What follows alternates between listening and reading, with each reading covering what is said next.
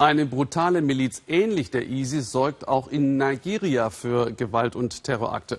Boko Haram. Übersetzt bedeutet der Titel Bücher sind Sünde und meint damit die westlichen Werte. Im April hat Boko Haram Schulmädchen entführt. Ihr Schicksal ist bis heute unbekannt. Shafak Lachai hat sich in den gefährlichen Norden Nigerias vorgearbeitet, von Checkpoint zu Checkpoint. In der Stadt Maiduguri traf sie auf eine Bürgerwehr. Auf Polizei und Militär sagen die Menschen, sei auch kein Verlass. Zu korrupt.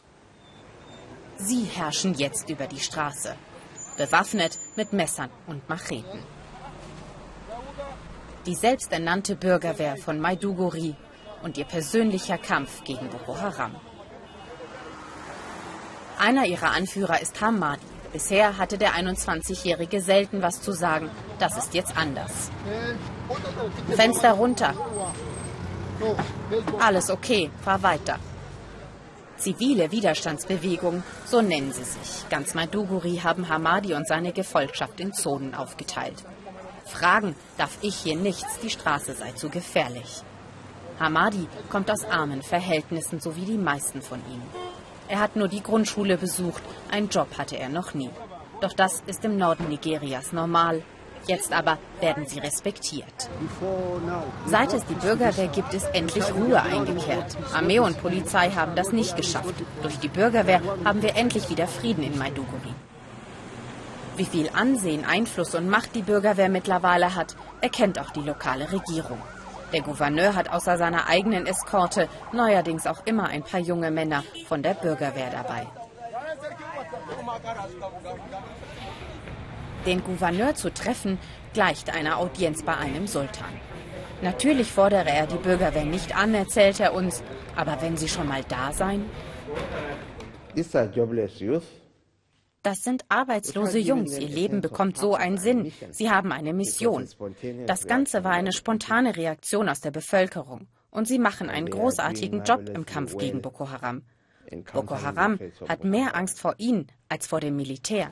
The Boko Haram are petrified of the civilian jet even more than the military forces. Dabei patrouillieren tausende Soldaten aus ganz Nigeria quasi Tag und Nacht durch Maiduguri. In der Hauptstadt des Bundesstaates Borno wurde Boko Haram gegründet. Hier allein hatte die Terrororganisation einst sehr viele Anhänger. Warum? Wie können sich Menschen einer Gruppe anschließen, die brutal mordet und sogar auf Kinder losgeht? Uns gelingt ein Treffen mit jemandem, der einmal Mitglied war von Boko Haram.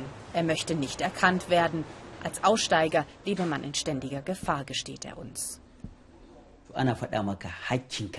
Ich habe mich Boko Haram wegen der Predigten angeschlossen, weil unsere Regierung schlecht ist und uns schlecht behandelt. Unsere Machthaber sprechen immer davon, dass sie sich um uns, um die Armen kümmern werden. Doch das tun sie nicht. Sie werden immer nur selber reicher. Das brennt im Herzen. Wir haben uns gefragt, wie können wir das ändern?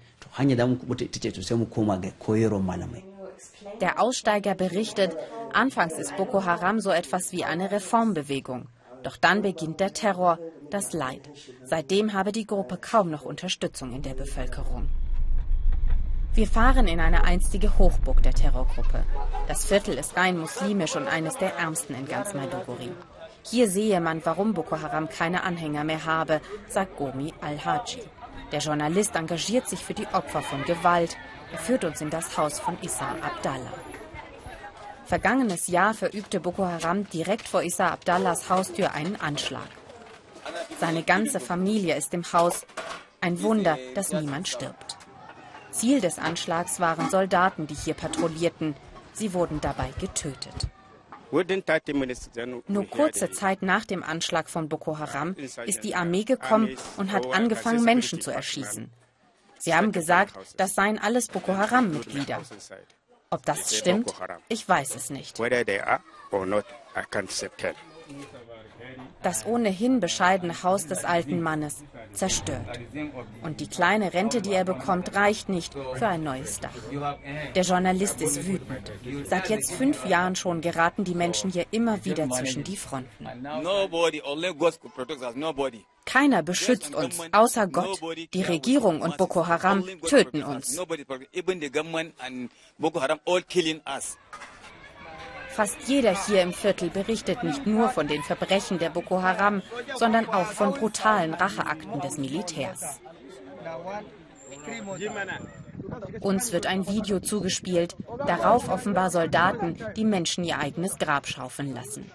Die Herkunft des Videos ist unklar, doch grundsätzlich bestätigen Menschenrechtsorganisationen Gräueltaten, auch der Armee. Deshalb haben sich Hamadi und seine Anhänger zu einer Bürgerwehr zusammengetan, erzählen sie mir. Wenn uns niemand vor den Angriffen beschützt, auch nicht das Militär, dann müssen wir eben selber für Sicherheit sorgen, sagt Hamadi. Er brüstet sich damit, dass sie eine Bewegung seien, die sogar über religiöse Grenzen hinweggeht. Bei uns findest du Muslime und Christen. Wir arbeiten zusammen. Wenn du gegen Boko Haram bist und dich uns anschließt, gehörst du zu uns, egal ob du Christ bist oder Muslim. Wenn wir früher einen Schuss gehört haben, sind wir davon gerannt und haben uns versteckt. Aber jetzt kommen wir raus, gucken, von wo der Schuss kam. Wir wehren uns. Hamadi prahlt, er befehlige in seiner Zone 4000 Kämpfer. Deshalb sei ihre Stadt jetzt frei von den Islamisten. Und das Netz der Bürgerwehren soll auf den ganzen Bundesstaat ausgeweitet werden. Nigeria muss nur aufpassen, dass aus der zivilen Widerstandsbewegung kein neues Problem entsteht. Denn eine Perspektive haben sie immer noch nicht. Im von der Regierung vernachlässigten Norden. Boko Harams Entführung von Schulmädchen war eine angekündigte Reaktion auf ähnliche Methoden der Sicherheitsorgane Nigerias. Die hatten zuvor über 100 Frauen und Kinder der Milizenführer eingesperrt. Mehrmals gab es einen Austausch. Das bedeutet, beide Seiten haben Frauen zur Verhandlungsmasse degradiert.